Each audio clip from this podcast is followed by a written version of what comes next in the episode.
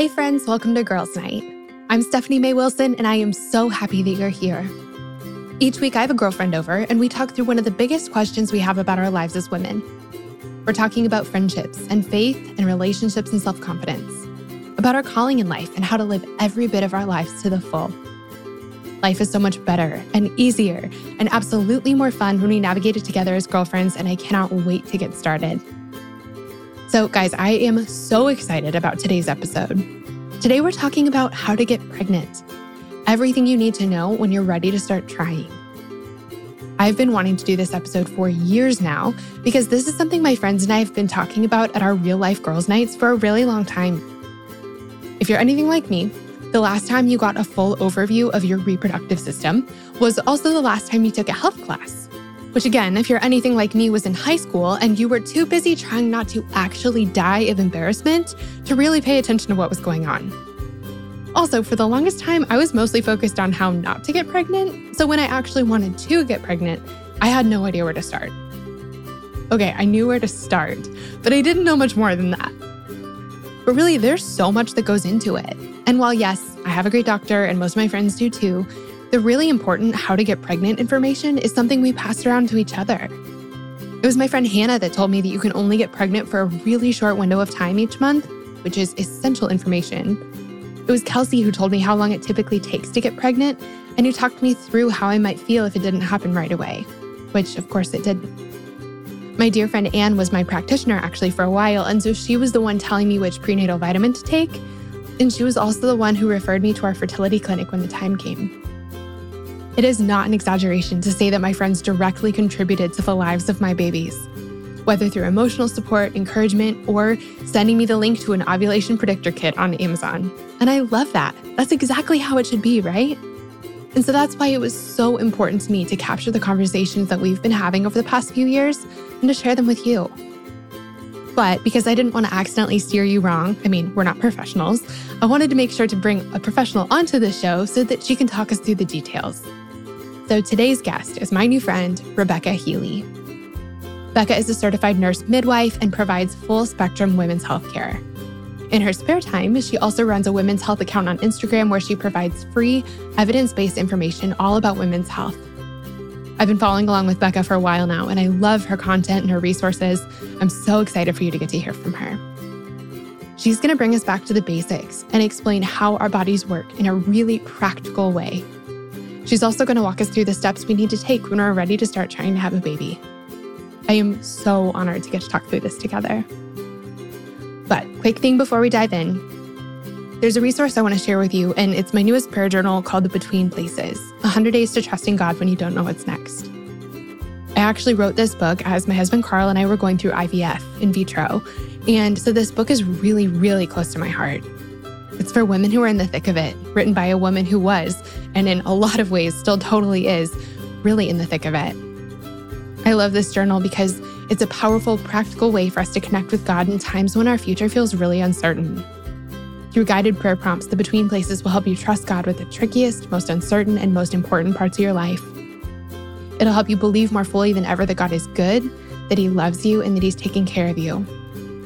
It'll help you live today with more contentment, step into the future with more courage and faith, and rest in God's peace, knowing that He's with you every step of the way. To pick up a copy, all you have to do is head to my website. It's stephaniemaywilson.com. Again, that's stephaniemaywilson.com, and that link will be in our show notes too. Okay, you guys ready? Let's jump into the episode with Becca. All right, friends, I'm so excited for who I get to introduce you to today. I'm sitting with my new friend, Becca Helie. And Becca, I have been following you on Instagram for a while now. And the thing that we're talking about here on the show is something I've wanted to talk about for like a really long time now. So thanks for being on the show. Of course. I'm excited to be here and thank you for the invitation. Yeah, of course. Okay, so for women who haven't gotten to meet you yet, can you tell us who you are, what you do, and a fun fact about yourself? Yes. So, my name is Rebecca Helie. I'm a certified nurse midwife, which means I provide full spectrum women's health care from your very first period all the way through menopause. That includes your annual checkup, birth control, consultations, fertility, prenatal care, of course, labor, birth, and delivering babies, and then postpartum care. I am also a mom. I have a vibrant three year old. And like Stephanie, I also struggled with infertility. So I do have some IVF babies waiting for me um, in the freezer. And then in what little spare time I do have, I spend on Instagram. I run a women's health account on Instagram where my goal is to provide free, high quality, evidence based information all about women's health. Oh, fun fact. Yes, fun fact. Yeah, the fun fact is I didn't always start in uh, healthcare. I actually started as a music major. I played the cello, guitar, piano, and then I sang. And through all of that, I was able to produce a gospel music album, which is still being sold today. So there's a little fun fact. Oh my okay, that is a really that is an epic fun fact. Yeah. That is a really good fun fact. Yeah. Um on the album, did you like did you do all of the above on the album or were you just Oh, I did mostly singing and then I had a friend play the piano and then there's also a male voice on the album who was one of my good friends at the time. He did a lot of the guitar. Um there's a cello song that I did and then I did some of the guitar work on the album as well. Oh my gosh. Okay, yeah. that is that is very cool. I also need to ask, do you know how many babies you've delivered at this point? How many have I delivered? Hundreds, hundreds of babies. I don't have an exact number. I probably should keep track, but it's definitely in the hundreds, but it still feels like the first time every time. It still, you know, never gets old and it's never just another day for me. You know, it's always exciting. That's so cool. That is so cool. Well, so I wanted to have you on today because I would love if you would teach us how babies are made.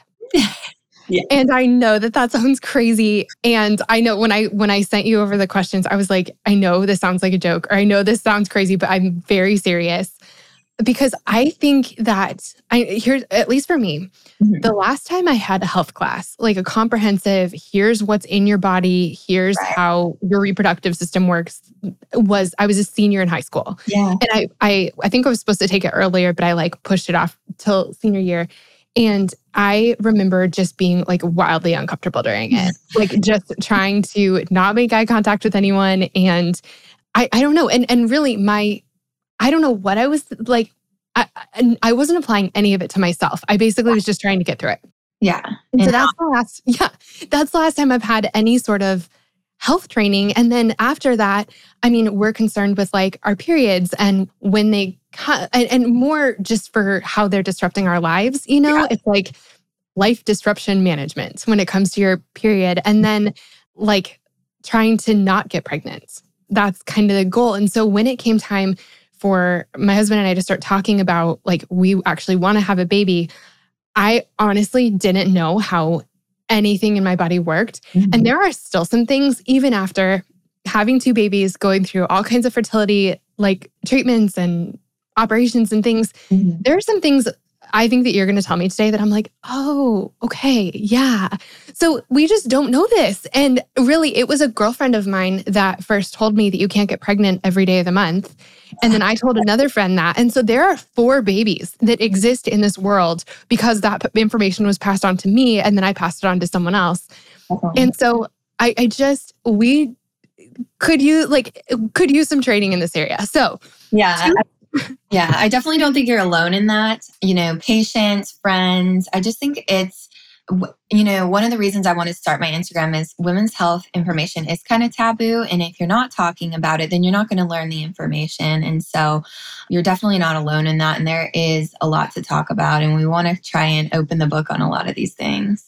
I love that. I'm so I'm so glad it's good to know I'm not alone. Like it truly is the weirdest. Feels weird to be like you know, have two babies and go, how are babies made? But mm-hmm. we just don't like, we just don't know. So, can you tell us how babies are made 101? Like, what is happening at each stage? Yeah. What is in our bodies? What does that do? Teach us all the things we forgot from health class. So, it's going to get a little technical. But I think it's really important to understand your menstrual cycle, what happens on each day, and a lot about what goes on hormonally to really understand how we can get pregnant and how to mm, have make that be the you know quickest easiest most effective way to get pregnant so first things first your first day of full flow bleeding during your period, not like light spotting, but actual full flow bleeding is going to be considered cycle day one. And your cycle continues for however many days until the day before your next bleeding. And the average menstrual cycle length for women is going to be anywhere from 28 to 35 days. And so that's your cycle length. And the entire cycle is going to be divided into two parts first half of your cycle, the second half of your cycle.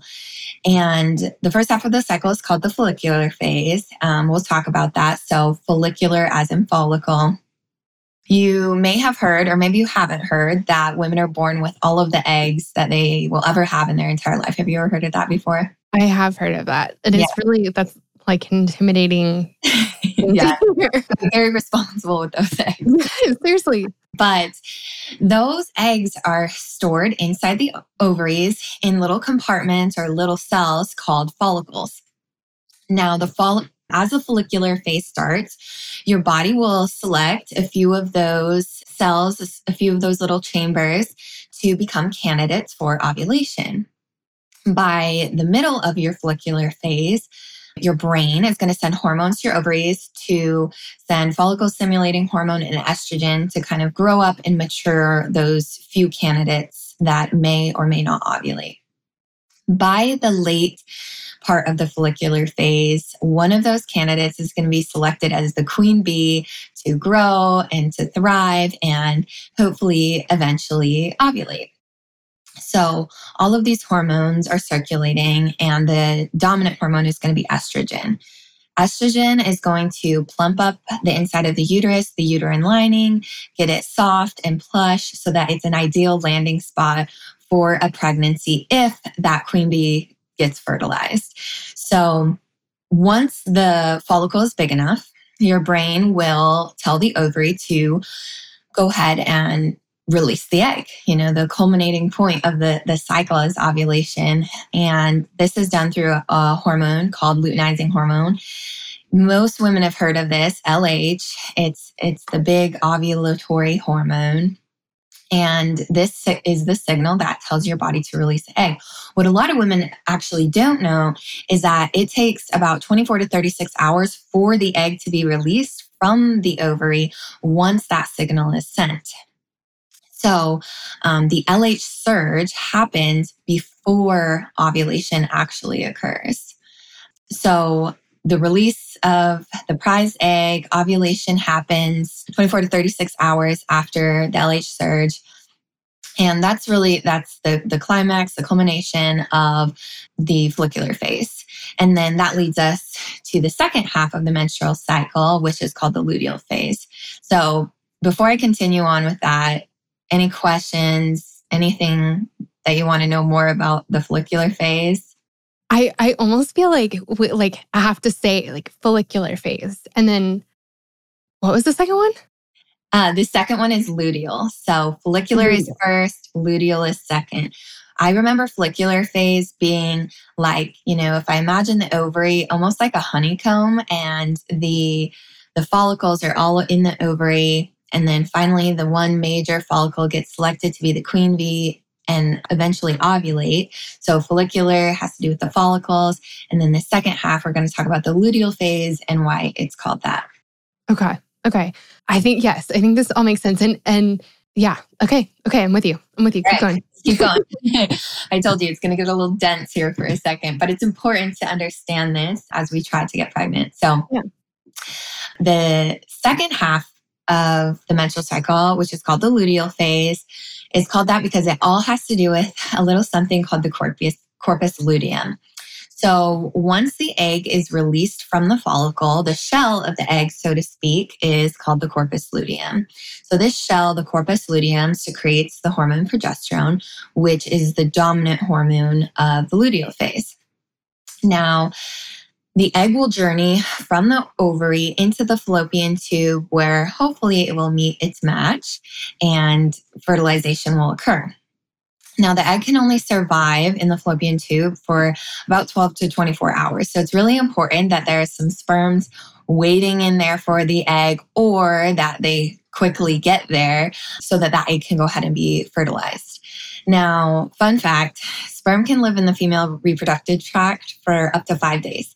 So there should be plenty of opportunity, even though we're only fertile, you know, the egg can only live for 12 to 24 hours. Sperm can live for up to five days if they're lying in wait for the egg to arrive. so that's when conception happens. So conception happens within 24 hours of ovulation.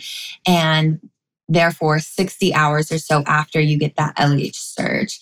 And what's actually pretty cool is that human studies have actually shown that where it was previously thought that whichever sperm is the fastest, you know, reaches the egg and then that's how fertilization occurs. Actually, the egg has a, a, bigger part in fertilization than previously thought, meaning that the egg will choose which sperm she's going to allow inside. And so I, that's kind of a fun fact. You know, it's not all about the sperm just getting there haphazardly, but both egg and sperm have to accept each other on a molecular level for those two to match. And I think that's important to understand when we talk about like miscarriage and things like that. Um, you know, why isn't it working out? And I always explain it to my patients, especially if it's their first miscarriage. You know, sometimes egg and sperm they just don't match up every time and it doesn't work out.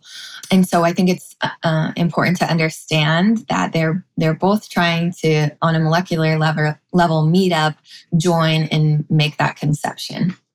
So after that, so once egg and sperm have met, over the next few days, your fallopian tubes will roll the egg down into the uterus. And then that's where it's going to embed itself into that plush uterine lining that has been develop, developing in the follicular phase. So, on average, it takes about eight to nine days for this to happen after fertilization. So, it takes about eight to nine days for that egg to slowly make its way all the way into the uterus.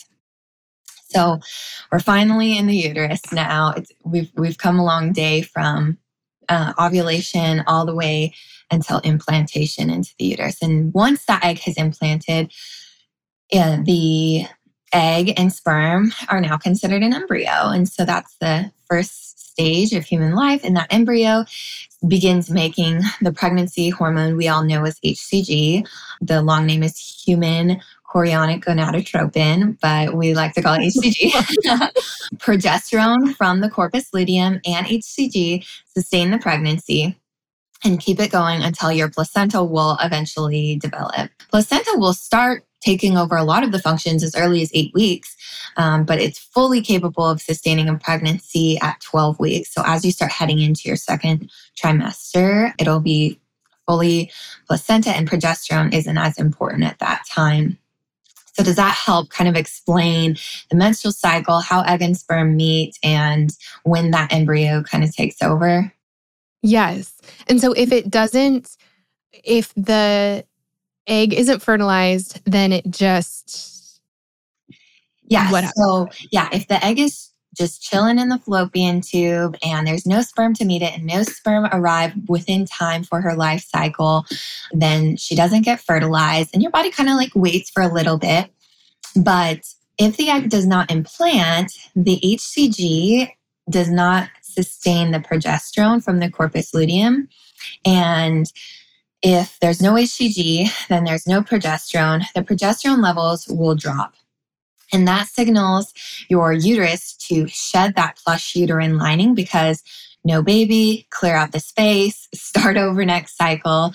And so that's what your period is, is you're shedding that inside of your uterine lining because no baby was there. And then you go ahead and get your period and the entire cycle starts over. So it's a negative feedback loop. And I have like graphics and stuff on my Instagram page that you can look at how the hormones wave. But basically, we talked about how the first half of the cycle, the follicular phase, high in estrogen plumps up that lining, and then progesterone comes once you ovulate. If if you fer- get fertilized and that HCG rises, progesterone rises with it. If you don't, that progesterone plummets, the uterine lining sheds, and that signals the body to start the process all over again. That is I, do need some graphics. So we're gonna have to go. We're gonna go over to your Instagram because now I'm like, how does the like what do the fallopian tubes look like? How is everything connected? Yeah. Uh, but so i feel like it's like you got to see it and you gotta um, see it. Mm-hmm. yeah okay. That is that's super super helpful. I this is sort of a like i mean tangent a little bit but i know that there are people who talk about your cycle and the way that it impacts your life. Like mm-hmm. all those hormones that you're talking about going up and down. And i think that there have been times in my life where I've felt very like controlled by those things. Like I know when my period's coming because I feel it in every corner of my life. And then there are times where I'm like, no, it, I'm not paying attention to that. Like it's, it's, I'm just living my life. Like I'm not, I'm not allowing myself almost to be on kind of a constant roller coaster. Mm-hmm. How much does that, like, how much do those hormones impact how we feel? Yeah, that's a great question, actually. And especially when I'm doing birth control consultations, we talk about, you know, the change in the hormones and how um, you can expect to feel on different hormones.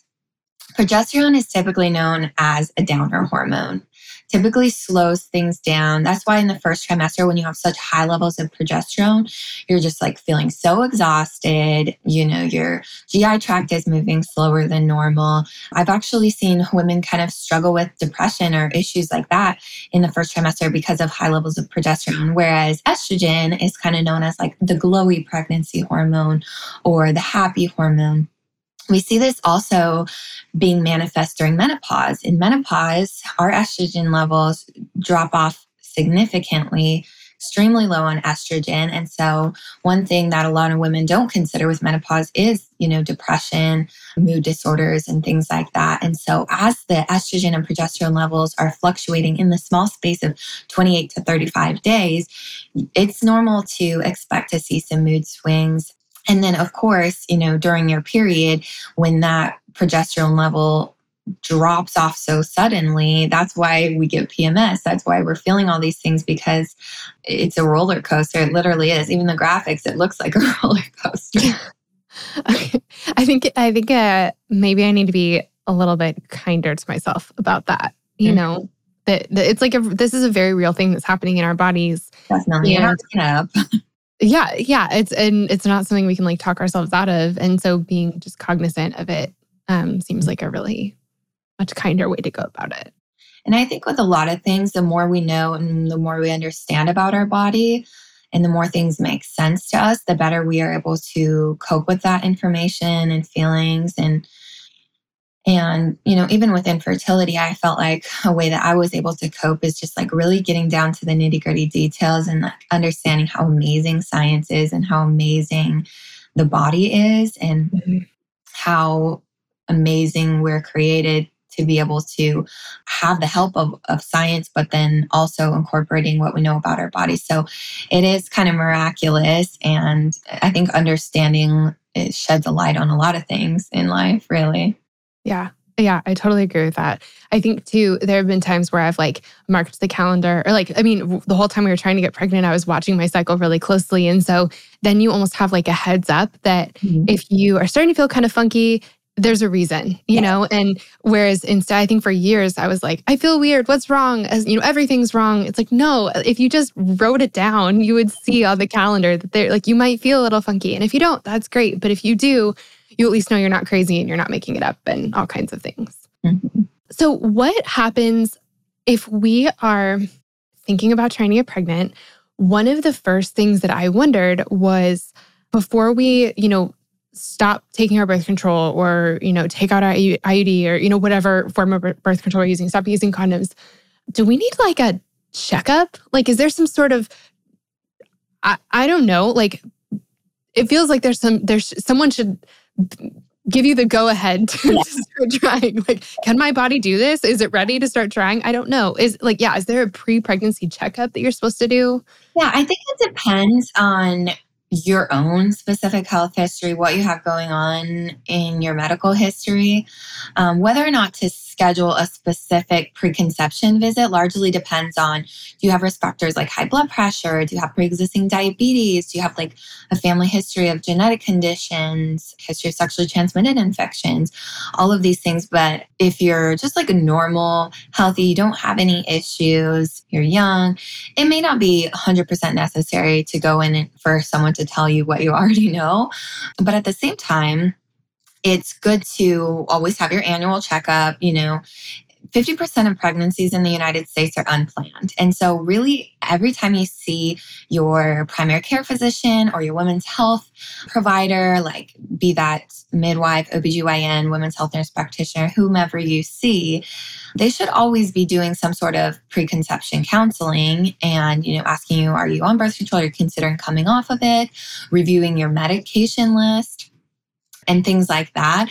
And so I guess it just depends, is the answer. I mean, it's never a bad idea to go in and get a preconception visit, but don't panic if you happen to get pregnant and you're like, oh, I didn't go see my doctor first. Because, you know, if you're just getting your general checkups from your women's healthcare provider and you're a generally healthy person, it shouldn't be an issue.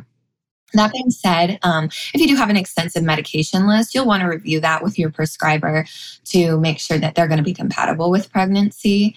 And then something that I talk about in my annual checkups with women, even if they're not planning pregnancy, you know, knowing what I know about oops pregnancies, I recommend all pregnant women take a, excuse me, all women in general take a, a daily women's vitamin, whether that's a prenatal or a women's vitamin it doesn't matter. They're all going to have some sort of folic acid in there. So, regardless of family plans, but especially if you're sexually active, I just recommend taking a daily vitamin you never know. Tell, talk to us about folic acid and why that's important, real quick. Yeah. So, specifically for women who are planning to get pregnant, I recommend starting a prenatal vitamin about three months before you start trying. Um, some studies have shown that if you take your prenatal a little earlier, you're increasing those micronutrients that maybe you were deficient on. So when you get into your first trimester and you're not really feeling like eating or doing anything healthy at that point, at least you've been prepared. And some studies have actually shown that it can decrease your risk for morning sickness and stuff like that. But the reason that folic acid is so important is that it's the only micronutrient that has been proven to decrease neural tube defects like spina bifida and other developmental issues with the spine. And the most important time to start taking a prenatal is before you even know you're pregnant because the spine is one of the very first things that that develops. And so if you're taking that folic acid, you have it on board, then you know you're going to be covered whether, you know, it was a planned pregnancy or an unplanned pregnancy. The most important part for fetal development, organ development is going to be in that very first trimester. And along those lines, you know, if you are consciously trying to get pregnant, I also recommend like cutting out alcohol or other things that could affect organ development. Okay. Okay. Do you have a recommendation for a prenatal? Really, anything with folic acid. The recommendation is 400 micrograms of folic acid daily. And if your prenatal has it, there's kind of, um, I even hesitate to talk about this because I don't want to open a can of worms, but there's a folate versus folic acid debate going out there. But I'll just say this that folic acid is the only micronutrient that has been specifically studied and proven to prevent neural tube defects. And so just check the ingredients on your prenatal. And if it has at least 400 micrograms of folic acid, then you're probably good. I have my favorites in far as far as taste goes, but really anything on the market is going to be enough, you know, whatever fits in your budget and whatever you have access to. Okay. Okay. We'll get your favorites later. We'll okay. we'll put this in the show notes. Okay. Okay. So what when we stop taking birth control? And I think maybe the answer is different depending on what kind of like preventative measures we've been taking. Can we get pregnant right after we stop? Or is there sort of a transition time where your body has to recalibrate before it can get pregnant? Yeah, that's a good question. And it totally depends on what birth control you're taking. Like, obviously, if you're using condoms or like natural family planning, then it's there's going to be no change in the hormones of your cycle. So, um, whenever you stop using those methods, you could get pregnant. Same goes for the Paragard copper IUD, which is also non hormonal, really shouldn't affect your cycle length or your ovulation. And so you should be able to track that as you normally would. And then on the other hand, like totally opposite end of the spectrum, the Depo shot is a form of birth control, a form of progesterone only birth control. It can take up to 18 months to get your full fertility back with a Depo. So I always try and counsel that, uh, counsel my patients on that if they are choosing the Depo, that if they're planning a pregnancy in the near future, maybe it's not the best choice for them. That being said, the average return to fertility with the Depo is about 10 months. It's designed to work for about three months, but we can never guarantee when your fertility is going to come back after the Depo because it's an injection and everyone is going to metabolize it a little differently. And so that one is a little, a little harder.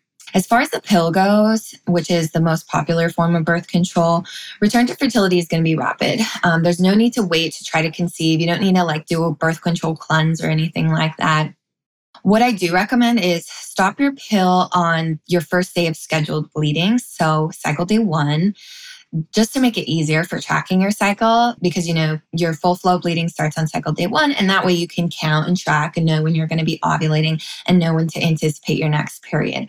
That being said, it may take you about three cycles or so after coming off the pill to really understand your cycle um, if you've been on the pill for a while. Um, same thing goes for other combined methods like NuvaRing, the birth control patch, things like that. And then as far as IUD goes, the IUDs go, the hormonal IUDs, which are again another super popular option, Mirena, Skyla, Kyleena, etc the return to fertility could literally be immediate. Like you take it out and your body's like, I'm going to ovulate in three days. And, you know, and then you can get pregnant right away. Or, you know, it can take about a month for your cycles to come back to normal. But just like with the pill, it may take like one to three months to kind of figure it out. The three month rule is not evidence based. There's no rules to any of this. Who knows what your body's going to do? But, you know, based on what we do know, it, it should be, you know, back to normal within about a month or so. Okay. Okay. That's super helpful. Hey, friends, I wanted to take a quick pause for my conversation with Becca to thank our sponsor for today. Our sponsor for today's episode is an awesome company called Prose. Now, most of you have heard me sing the praises of Prose, the world's most personalized hair care. But for those who haven't, I wanted to tell you about the incredible results I'm seeing since using my customized Prose products. Prose has given over 1 million consultations with their hair quiz, and that's how the process started for me. The quiz was so much fun. It felt like one of those magazine quizzes I used to love. It was easy, but also in depth. They asked me so many questions that I wouldn't have thought to answer, like how much does your hair shed, or is your hair oily at the ends or just near your scalp?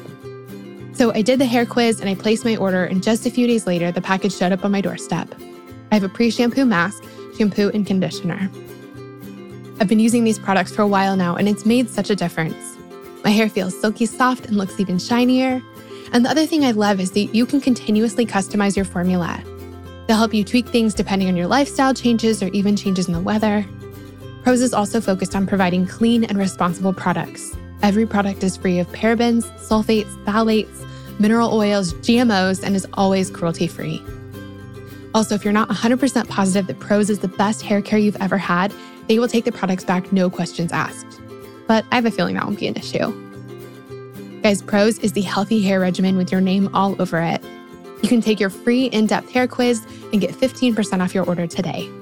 Just go to prose.com slash girls night. That's P R O S E dot com slash girls night for your free in depth hair quiz and 15% off. Prose, thank you so much for sponsoring our girls' night. We just love having you.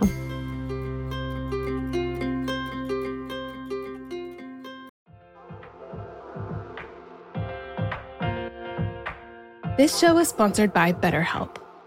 As many of you know, I recently wrote a book, and while it was the most rewarding project of my career so far, it also came with a lot of hard work and long nights. And sometimes when things started to feel a little bit overwhelming, I needed to get a few things off my chest so I could clear my mind and keep the writing process flowing. And the thing that helped me so much to sort through those feelings was therapy. Now, tell me if any of this sounds familiar. Maybe you're going through something really hard right now a big loss or a gigantic life transition. Maybe you frequently feel anxious, depressed, overwhelmed, or just generally discouraged. Maybe you really, really, really want your life circumstances to change, but you don't know how to actually change them. Or maybe you're feeling stuck as you try to work through your past, navigate your present, or figure out your future. Friend, if you can relate to any of this, you're not alone. I've been there, and therapy has been the thing that has helped me more than anything else with all of this. In the last 10 years or so, I've learned that strength isn't proving I can do it on my own, it's knowing that I don't have to. I'm at my strongest when I have a full support system around me, and an essential part of my support system is therapy. Therapy can be absolutely life changing. That is, if you can afford it and find a therapist you like and trust. But of course, this is easier said than done. And that's why I'm so excited to be partnering with this week's podcast sponsor. Our sponsor for today's episode is BetterHelp. BetterHelp is the easiest and most affordable way I've ever found to find a great therapist. It's entirely online and super easy to sign up. You can get started right away, and if you don't love the counselor you're paired with, switching is easy and it's free. If you're going through something hard in your relationships, or if you're in a funk you just can't shake, if you've been feeling anxious or depressed lately, or if you're feeling stressed and you need help balancing your everyday life and schedule, BetterHelp is an incredible resource for you. And I'm so thankful that they've given me a promo code that I can share with you to make it even easier to get started. Get it off your chest with BetterHelp. Visit betterhelp.com slash friendship today to get 10% off your first month. That's BetterHelp, H-E-L-P dot com slash friendship.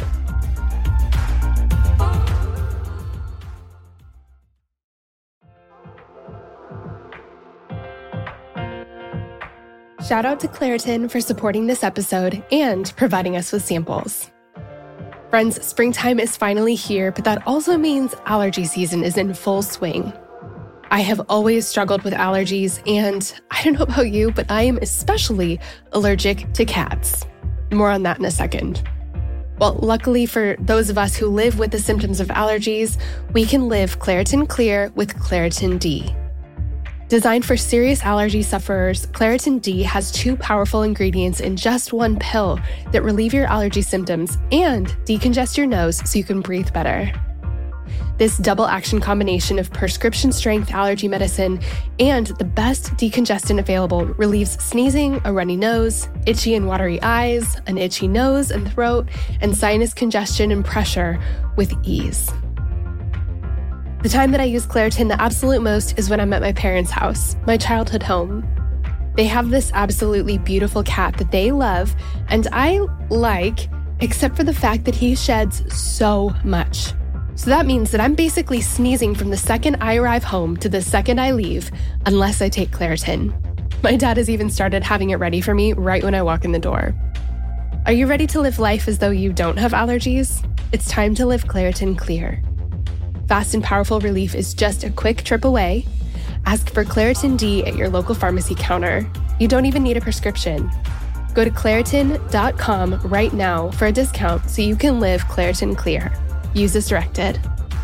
Claritin, thank you so much for sponsoring our girls' night. We love having you.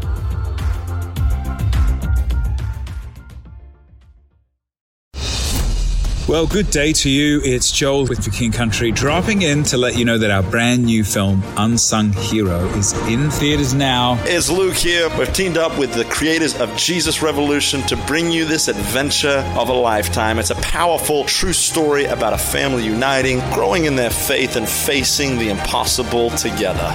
In theaters now, unsunghero.movie for more information. Rated PG, parental guidance suggested. You talked us through our cycle and, like, you know, the fact that we have our queen bee egg Mhm. ready to go for like, you said 12 to 24 hours, right? That of of life. Yeah. Yeah. hmm So, how do we, when, when it comes to trying to get pregnant, I think that, like, at, at least in my conversations with friends, like, Yeah. there are people who are just doing this sort of like, we'll, see what happens Mhm. kind of method. Mhm. And so they aren't on birth control anymore, or they're not preventing in any way, but they're not, you know, timing anything, or, you know, they're just, yeah, kind of living life and seeing what happens. But then I also have a lot of friends, and I mean, this was what we did for a really long time, who are like, I'm ready to get pregnant now. And knowing that, you know, we only have such a short window, I feel like it's so easy. If, if you only have one day, it's so easy to miss that day. And so um, we were really trying to track. So, how do you track? How do you know when you can get pregnant if you're really trying to like be intentional about it? Yeah, and so this takes us back to the first question on really understanding the menstrual cycle, the hormones of the menstrual cycle, and all of that dense information from the beginning. But the best way to pinpoint, you know, the easiest way to get pregnant, your chances of success is to know exactly when you're ovulating. Now, there's a simple way and there's a less simple way to do that.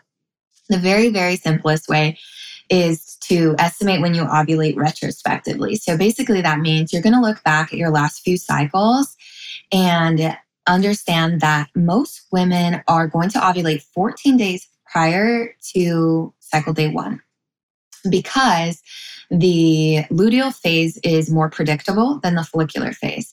So, for example, in a perfect world, if someone has a 28 day cycle, they count back 14 days, they will probably have ovulated on cycle day 14. If someone has a 35 day cycle, you count back 14 days, she probably ovulated on cycle day 21.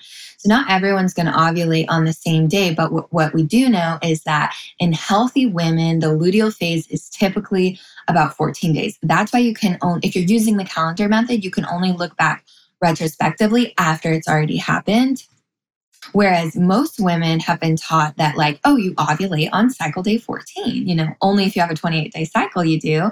Um, but in some women who have like 32 day cycles, she's going to be ovulating a few days after that. And that's when a lot of women miss their window and they come to me for, like, oh, I can't get pregnant. And and it turns out they've been tracking their cycles wrong all along.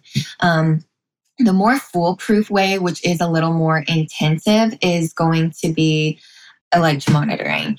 Um, so we talked about the luteinizing hormone. We talked about that hormone will spike about 24 to 36 hours prior to ovulation. And so there are easy at home ways to track this spike. And then you can estimate okay, I know I'm going to drop an egg in 24 to 36 hours. So we better make sure there's some sperm waiting for her. And so you can kind of like do timed intercourse and plan for that. And that's going to be the most accurate because you're not guessing, you're not counting. It doesn't have to be retrospective. And you can just start that today. So the way to do this at home is you can get your own test strips. You can get them at any pharmacy. They're usually cheap in bulk on Amazon. But I think it's also really important to know how to accurately check your LH. And when you pee on the stick, it's just like a pregnancy test. You know, you'll you pee on the stick, and the LH test will always be a little bit positive. So you might be like, oh my gosh, I'm cycle day 10. Why am I ovulating already? It's always going to be a little bit positive because we're always going to have a little bit of that luteinizing hormone. But we want to look for the test that is most positive, that is the darkest positive. And so what you'll do is, You'll keep taking the test. And I recommend taking pictures of the, of the test that you do so that you can like put them side by side and kind of compare like, oh, is this one darker? Is it getting lighter?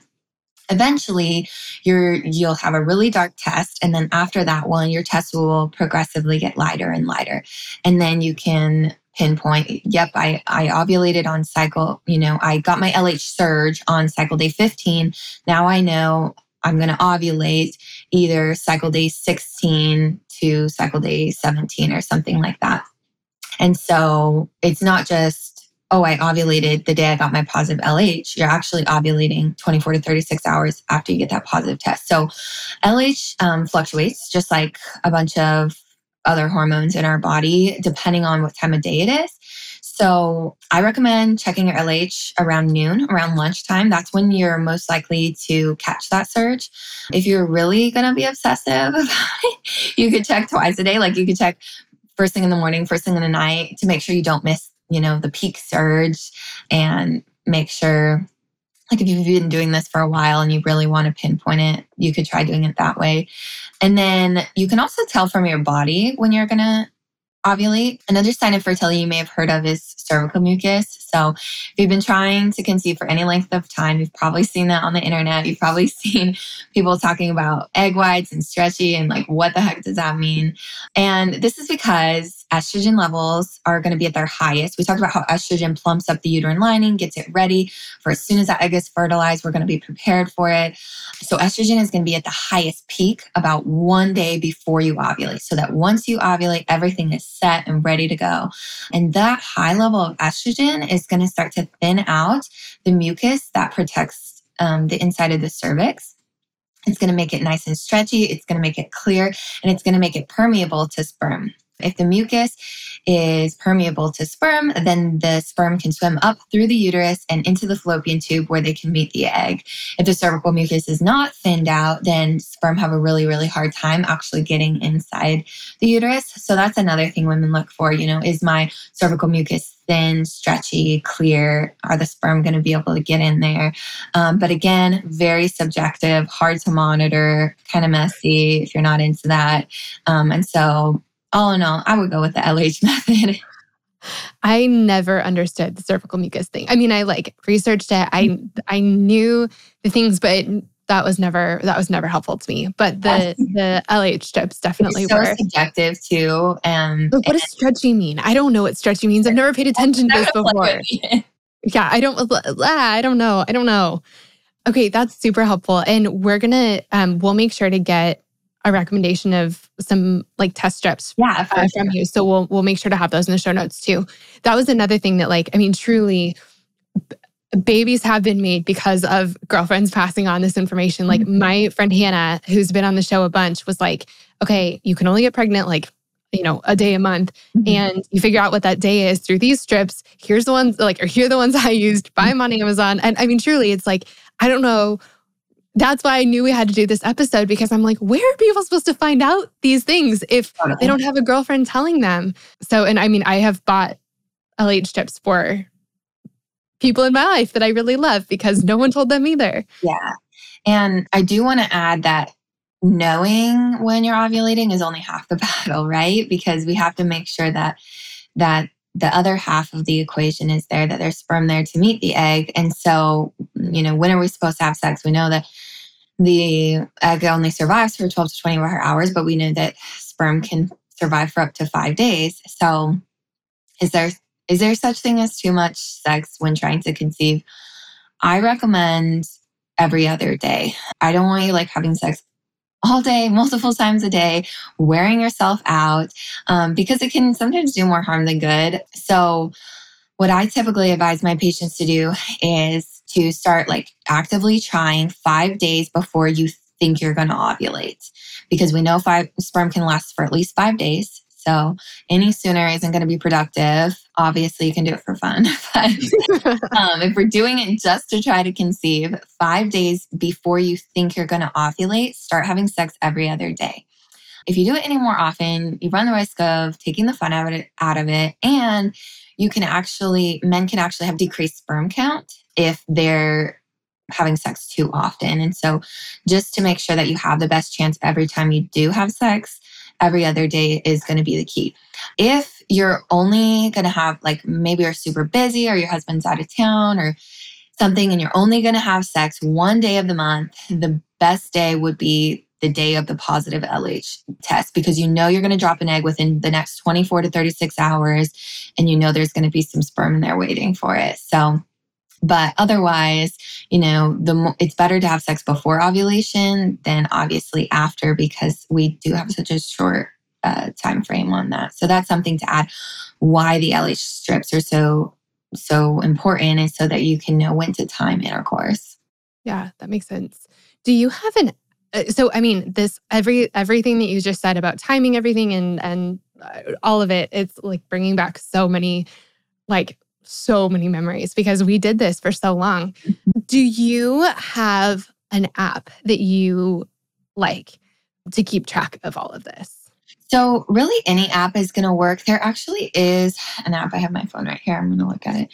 The reason I like this app, I think it's called like Premom Ovulation Tracker by Premom. I've recommended this to some of my patients. The reason I like this one is because you can actually take pictures of your LH test strips and it will like organize them for you and tell you like hey this looks really dark and then you don't have to like be squinting at the test and like keep your pee sticks in your drawer um, so for me that's what i would like but really like even your regular calendar, you can keep track of your period on, you know, if you're going to do the calendar method or whatnot.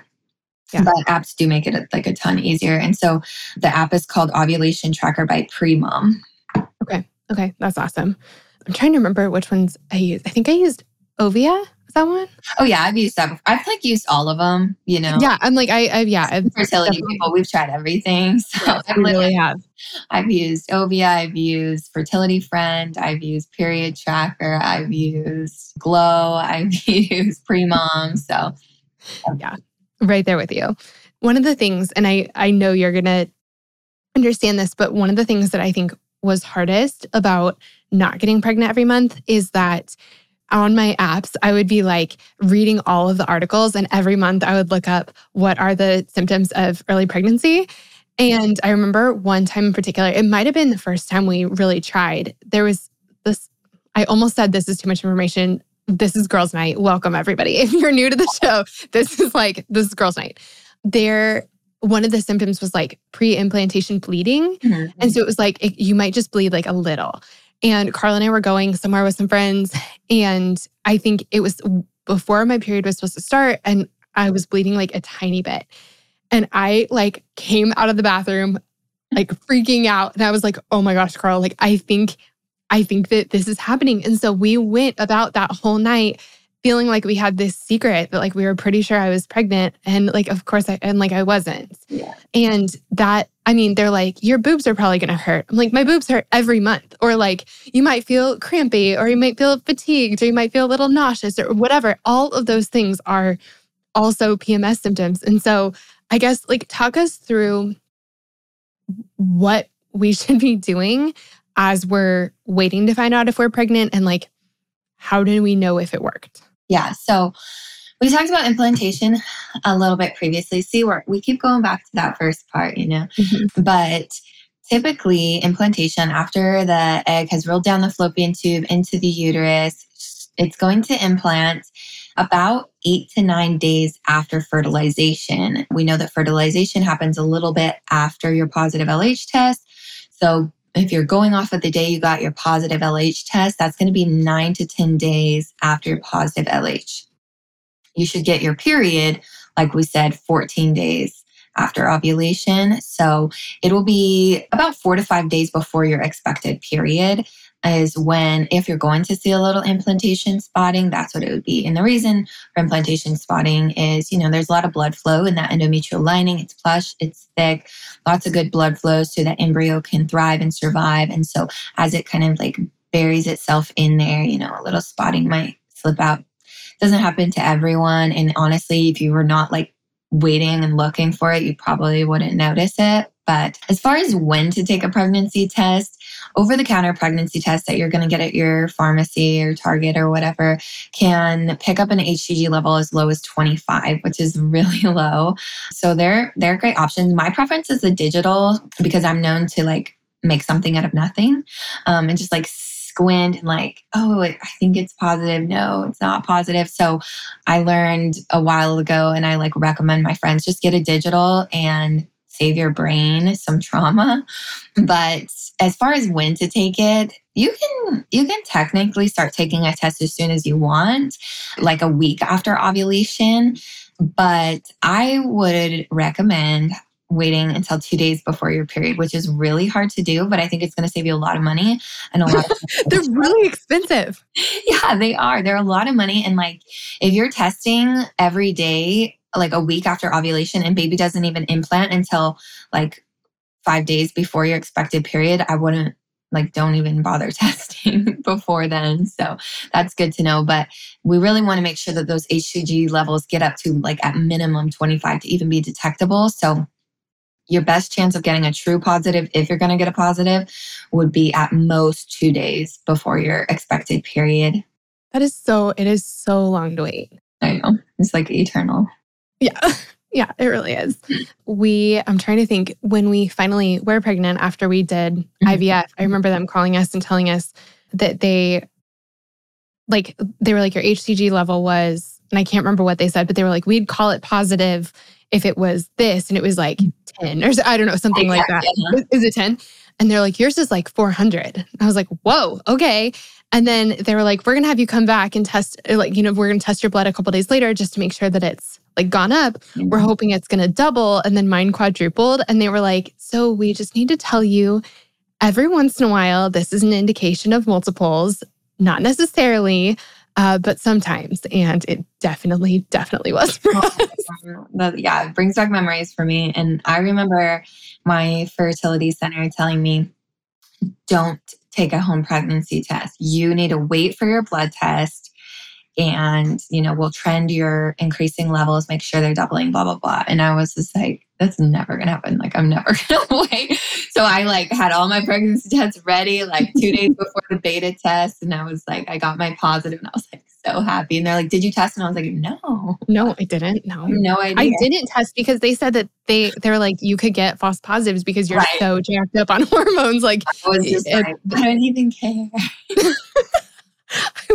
I know. I'll like, wait two days before your period. But then when it's me in that situation, I'm like 30 tests later. Yeah.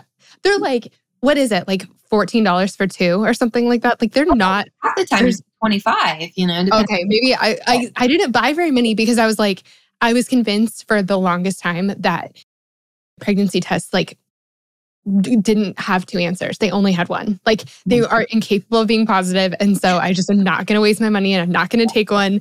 Uh, so I did take a pregnancy test after they called us to tell us we were pregnant. Like I just, I yeah, I wanted to see like, do these actually ever say positive? They do. It turns out. So okay, but um, to answer your initial question about like the PMS symptoms and stuff like that. Yes. Um, we got way off track there. Sorry about that. Yeah, it's frustrating. Yes. It's annoying, but you really do just have to wait and see because your mind is going to play tricks on you. You're going to be Googling every symptom that you see, like, oh my gosh, is this a sign of pregnancy? And then um, you want to be pregnant so bad that you're going to start feeling what you believe you should be feeling. And we we see that a lot like, oh, like I never have breast tenderness, but now I do. I think I'm pregnant, you know, and it's just because you're wanting and hoping so bad for that to be a symptom. And like we said, your progesterone levels are the highest before you start your period. And so you're still going to get those signs of high progesterone, like the breast tenderness, like the moodiness, the fatigue, all that kind of stuff. Those are also PMS symptoms. But the difference between like first trimester pregnancy symptoms is that progesterone will just like continue to get climb and climb and climb and the hcg levels will get higher and higher higher and those symptoms will you know typically get worse you know everyone experiences pregnancy a little bit differently versus pms you know by that time you will have gotten your period that makes sense okay you know i think for i mean like i told you our that i think it was either the first or second month that, that happened that we were like, oh my gosh, we're pregnant. Um, you know, I knew I had so many friends that like go before me in this, you know, journey of becoming a mom. Mm-hmm. And they told me stuff like it may not happen right away. And that is very normal. Mm-hmm. I still was like heartbroken when it didn't happen right away because it it does sometimes. And I think that that's one of the hardest things is that sometimes you go into trying to get pregnant and you think, well, it's taken most of my friends like a year, so I have some time. And then it happens right away. And all of a sudden you're like, well, I wasn't actually prepared for that. Or you think, you know, I mean, we really waited to start trying until we were like, if it happened today, like if I had a baby today, we would be ready. Right. And then it, you know, a couple years later, like, we, you know, we finally got there. And so, what is actually normal? Like, how, what is normal when it comes to how long it takes to get pregnant? So, I think a lot has to do with are we trying, trying, or are we not preventing? You know, like the conversation we just had. But about 80% of couples are going to be successful at achieving pregnancy within the first six months. When you push it to 12 months, it's about 85. So it really doesn't increase much after the first six months, but it does increase. So that's why we say if you've been trying for a year and you're still not pregnant, 85% of people should be pregnant after trying for a year. So if you're not, you know, maybe you should talk to someone about that. That being said, if you are over age 35 and so you're getting older and you've been tracking your ovulation and you're doing everything right with trying to conceive and you're still not pregnant after six months, I would recommend having that conversation sooner than someone who's like in their early 20s and has been trying for six months. I would advise them to, you know, give it the full year versus the older we get, we do know that fertility does decline. And so it may be necessary to get an evaluation sooner. Talk to me about that really quick because I do remember seeing, I do remember seeing, I mean, so people like say the most horrible things to you when you're yeah. trying to get pregnant. And like, I mean, things like you have geriatric eggs or things like that, which that's a medical term, right? But it's horrible. Yeah, I guess. what, what a maternal age. it's, jeez. I do remember seeing a chart when we were going through an IVF class mm-hmm. um, about your like egg quality as you get older. And I think yeah. that I remember feeling like just this whole wave of hope because it seemed like your egg quality stayed pretty or like didn't decline super rapidly until older than I thought you were.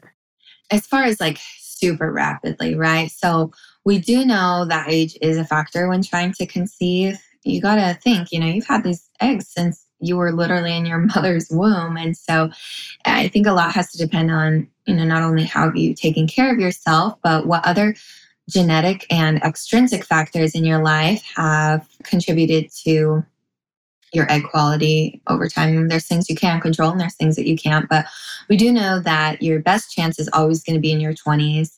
Um, early 30s is going to be fine. But then after age 35, we do see a decline. And definitely after age 40, we see a very steep decline in fertility. The average age of menopause in women in the United States is 52. That being said, women can experience premenopausal symptoms as early as eight years prior to the onset of menopause. And so you can see that starting at age 40, you're going to see a very steep decline in your fertility as you start getting into premenopausal symptoms, low estrogen levels, stuff like that. As far as men goes, a lot of time we think, oh, men are fertile forever, like their eggs never die. But well, a they don't have eggs; they have sperm. But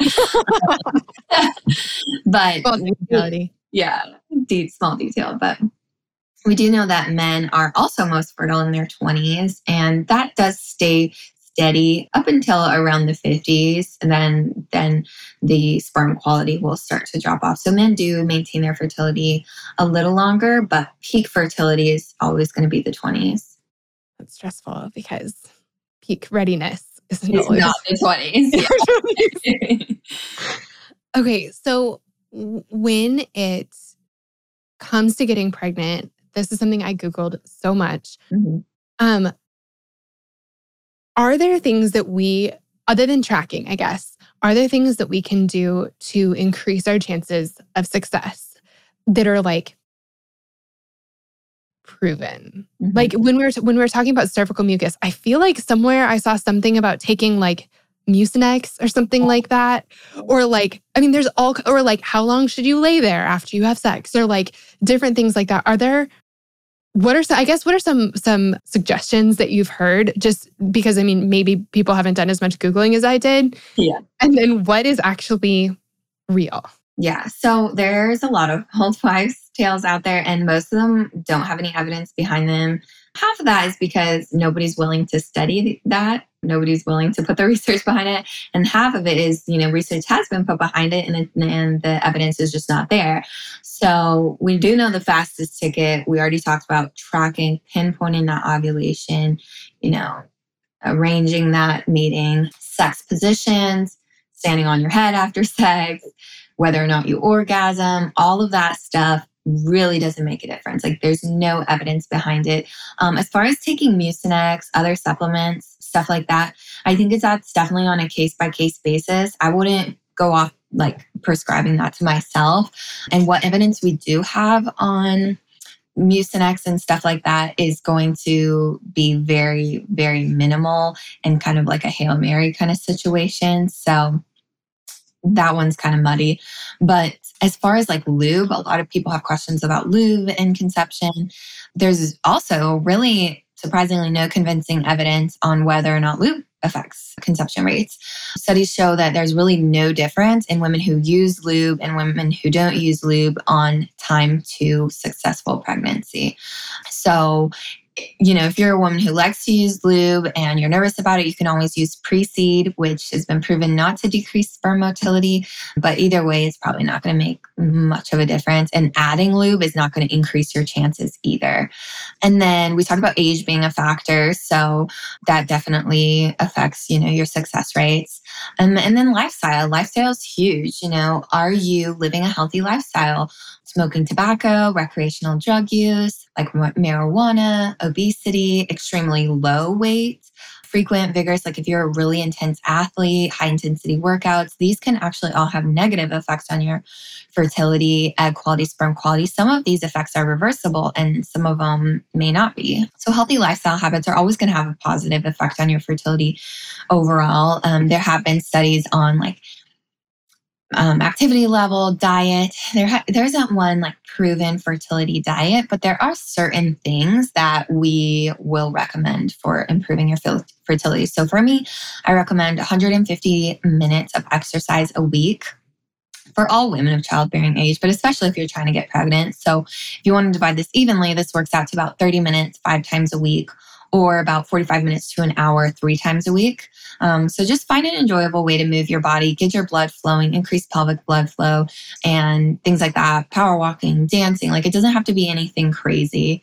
And and as far as diet goes, I just recommend eating a colorful variety of nutrient rich foods when trying to conceive and while pregnant. So full fat dairy. So trying to avoid like low fat yogurt or like low fat milk, stuff like that. So if you're eating dairy, try and get full fats, omega 3 omega 3s like fatty fish, um, fatty nuts like walnuts, flax seeds are also supposed to help with fertility. Iron rich foods, we see a lot of anemia in pregnancy, so it's good to work those into your diet when you're trying to conceive. Um, and one study actually showed that plant based proteins are better than animal proteins, and that probably has to do with animal proteins having high levels of trans fats and things like that. So decreasing trans fats like fried foods, animal fats, fast food, all the good stuff. Um, and then decreasing high glycemic foods, which means um, high and quick sugars like processed sugars, sweetened sodas, you know, all of the stuff that you would typically think about. Um, decreasing those can also have a positive effect on your fertility. And then lastly, as far as supplements goes, I do have a list of supplements that I advise my try to couples who are trying to conceive take. But I think it's important to talk to your provider before starting any supplements and it's definitely not a one size fits all. And you know i am able to add like more disclaimers and stuff on my instagram like hey you can take this but i'm not telling you to take this but you could ask your doctor if you can take this. So at the very minimum both partners should be taking a daily vitamin. Female partner should be taking her prenatal with at least 400 microgram folic acid. And then the male partner, I always recommend taking a men's vitamin with zinc and magnesium to help with egg and sperm quality. Another good fertility supplement is CoQ10. It's typically found in the heart health aisle. I don't know, did you ever take that when you were doing IVF, Stephanie? Mm-hmm. Yeah. It's, you know, you can just get it over the counter, but some studies have shown that it increases egg and sperm quality once you've been taking it for about three months or so. So I'll advise my like my dosing and schedule recommendations for that with my patients. So it's definitely something to bring up with your provider if you're thinking about getting pregnant. That's something you should take. Yeah. Okay. Okay. So if we're doing all those things, mm-hmm. I'm sitting here and I'm like remembering all of the things that I tried and mm-hmm. like, n- and no well, okay, here's here's one question I want to ask before before we move on. Mm-hmm. One of the things, and I know you know this, that people say all the time is that stress mm-hmm. is bad for fertility. Mm-hmm. And then you go in and you go, Hey, I'm not getting pregnant. And you're like upset about it. Mm-hmm. And then someone tells you that if you just were less upset about it, that maybe you'd get pregnant. And it's like, ah, like that is so infuriating and crazy. Like, mm-hmm. talk to me about the actual yeah. relationship of stress to fertility. fertility. There's really like there's really no convincing data on stress actually, you know, being a cause of infertility. Now, does high stress stress levels increase your cortisol level, you know, put you into that fight or flight mode? Absolutely. But the type of stress, what that we're talking about, that would lead to fertility issues is not the type of stress that any of us here in the United States are really going to be experiencing on a day to day basis. Now, we all have stress, we all have first world stress, and a lot of us are going through really tough things, really tough mental health things. But if stress were a form of birth control, then the unplanned pregnancy rate in the United States would not be 50%. And so there's really there's not a lot of good data you know if you get a massage once a week that you're going to get pregnant and a lot of us who have gone through infertility have heard that like a thousand times over like well maybe you should quit your job and i'm like well maybe you should quit yours i don't know, you know? And, and, so. I just i always take that with a grain of salt and and just understanding and, and i think that also puts the blame on the person who's trying to conceive you know like oh, well, if you just did this, then maybe you'd get pregnant, you know?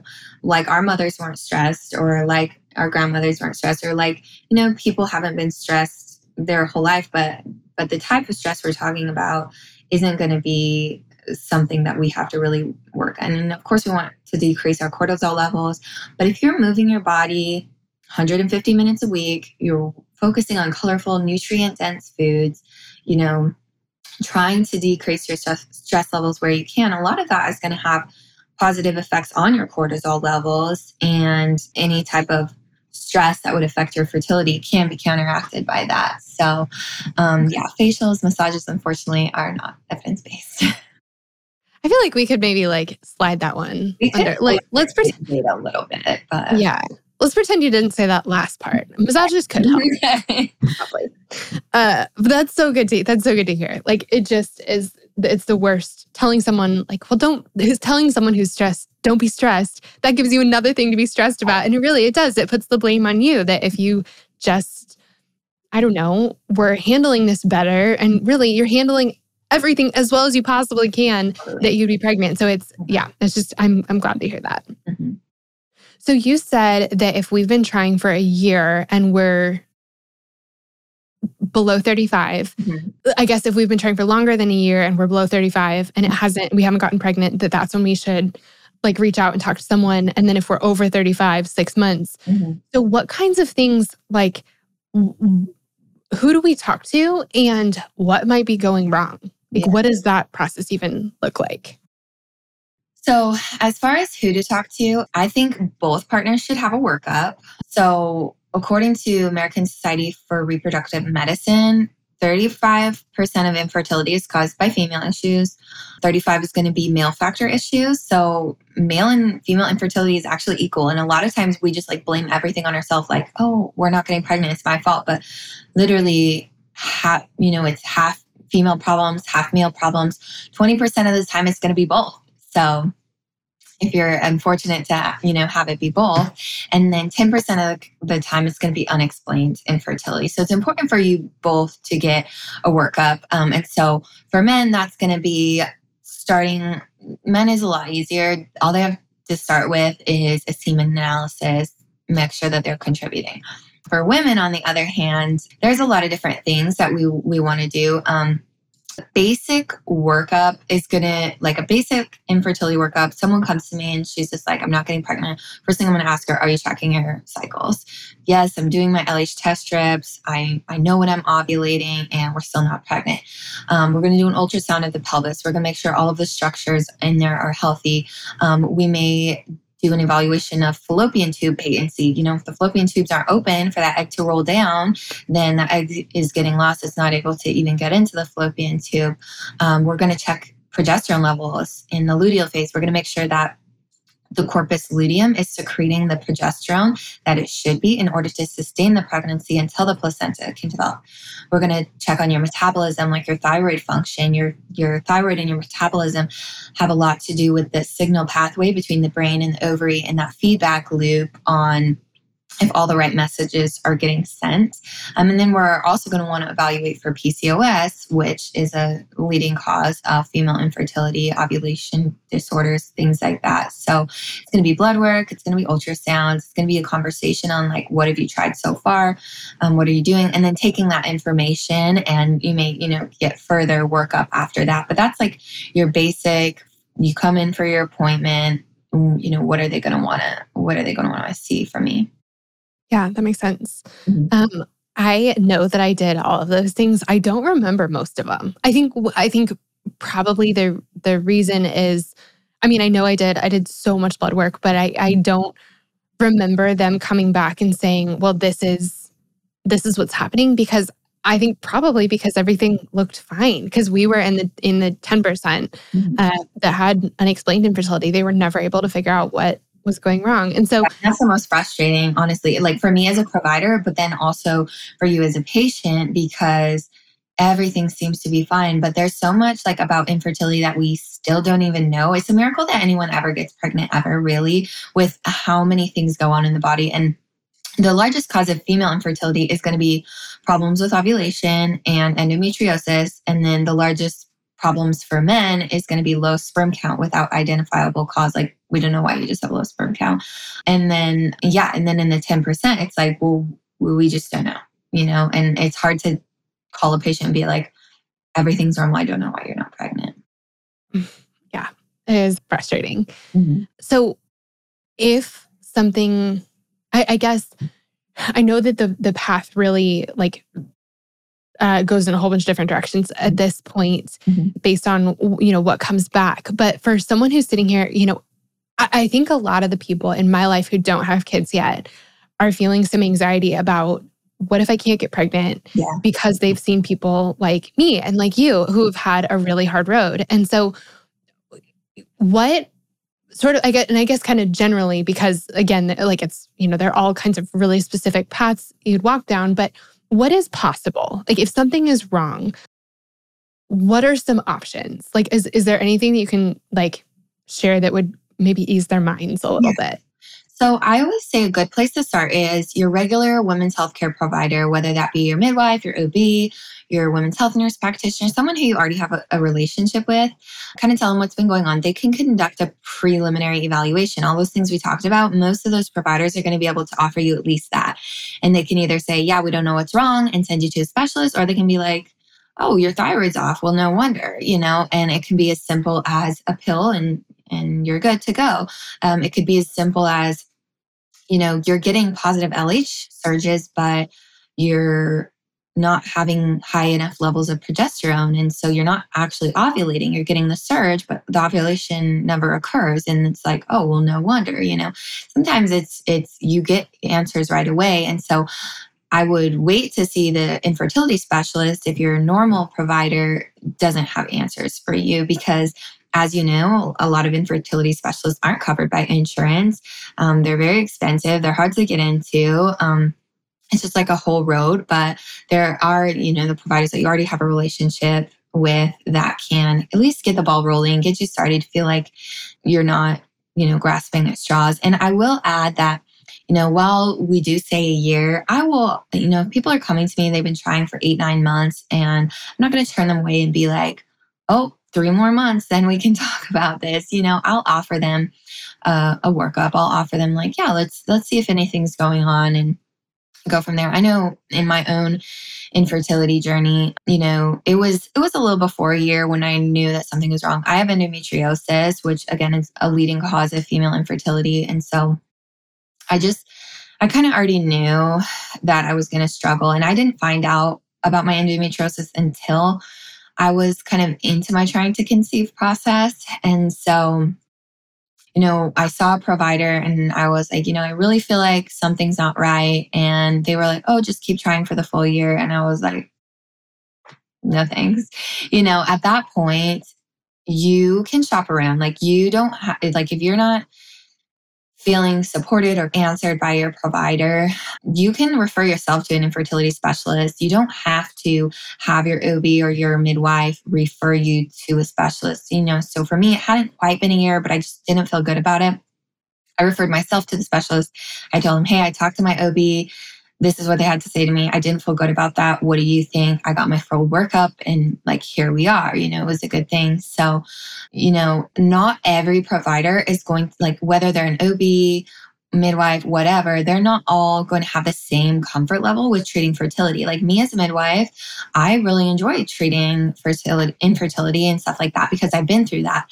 But not every midwife that I work with is going to be an expert in that. And that's okay. You know, not every general provider is going to be an expert. And that's why we have experts like reproductive endocrinologists who are infertility experts to refer to. And so, you know, I think your primary care provider should be straight up with you like, fertility is really not my thing. I'm going to either A, refer you to my colleague who is good with fertility, or I'm going to refer you to a specialist. So I think that is something to consider. You know, don't feel trapped in your options, I guess is the bottom line. Yeah. Yeah. That makes sense. And I think, like, you know, you mentioned this earlier, but like, it, it really, the more that I have gotten to learn about how babies are made with, you know, aside from the small like holes in my knowledge it's just it really is amazing that anyone ever gets pregnant. Yeah. And uh, like our bodies are just incredible and they're super complicated but they're also usually really good at what they're doing. Mm-hmm. and but in the ways that like things can get broken or might not be working i i was so amazed and just for I'm forever grateful to the doctors that we got to work with and for all of the science and research that's been done because the things like that can be the workarounds are just are just incredible. And so I think like I've seen a lot of people get pregnant who didn't think that they were going to be able to, myself included. And mm-hmm. so I feel like there are there are a lot of options, right? Yeah. And you know, you asked me if if there was, you know, what would I say to someone who is just trying or like someone who's been trying for a while, like any encouragement I could give them. And, and it would be just that, that science and technology has come such a long way, even from when our mothers were trying to conceive. Literally, in the last few years, what we know about the human body has just expanded exponentially. And so I would just and and I I'm sure you can echo these sentiments, but there there is hope. There really is, and you just you don't even know how much hope there is until you get into it and they start talking about your options. And after you've been beaten down so many times by negative tests, you you kind of get discouraged and you're just like whatever. Like I'm just throwing money in the trash. um, but but there really are like so many people who care about you and who want to see you be successful. And so, you know, my biggest plea is just to hang on to that hope and to try and trust the process and, you know, remain steadfast through the process. And eventually, you know, you'll definitely get that reward. Now, it doesn't work for everyone. You know, we, we, all knew people who've done every avenue. They've done IVF. There's ways for those people to be parents as well, and nothing's perfect but I, I never want anyone to give up before they've given a fighting chance. I love that. I love that. Becca, thank you so much for the work that you do. I I just I'm so grateful. I'm so grateful that you're talking about things that just don't get talked about enough because the fact that you're doing that means that we don't have to go through them alone. And these things are really hard and they're scary and they're complicated, but to know that we don't have to go through them alone makes them feel more doable. And so just Thank you. And thanks for coming on the show. Yeah, I'm I'm so happy to be here to hopefully help some girls in your community and you know have a girls night conversation. It was so funny when you were talking about like oh maybe this is tmi but like on my page really nothing is tmi in my line of work. It's just like the things i talk about at the dinner table um, most people would be uncomfortable with but that's why i'm here. It's a no judgment zone. It's totally open. You can ask any questions. So uh, oh, sounds like nap time's over. yep, I was gonna say I heard just heard mine will get, wake up too. Um, well, I'm gonna link to all of your everything um, in the show notes so everyone can go follow along with you and yeah. um, connect with you. And um, just thanks again for coming on the show. Of course, thanks for having me. Guys, thank you so much for listening to the episode. I can't tell you how much it means to me to have you here at Girls Night. Before you go, I would love it if you would do two quick things. The first is to subscribe. Subscribing to the podcast is the best way to make sure you never miss an episode. It's also a way easier way to listen because it's a way of sort of bookmarking the podcast. You never have to go looking for it again. Your app will just automatically download the next episode when a new one's released. The other thing is, it would mean so much to me if you would take just a second to leave us a rating and a review for the podcast. The way that iTunes knows to suggest the podcast to new people is by the ratings and the reviews. That's how we invite new friends to our girls' nights. So, would you do me a huge favor and take just one quick second to leave us a rating and a quick comment about how you like the podcast so far? It would help us out so much. And thank you to all of you who have left those beautiful five star reviews already. It means the world to me. All right, friends, that's all we have for today, but we'll be back next week with another episode of Girls Night. I'll see you then.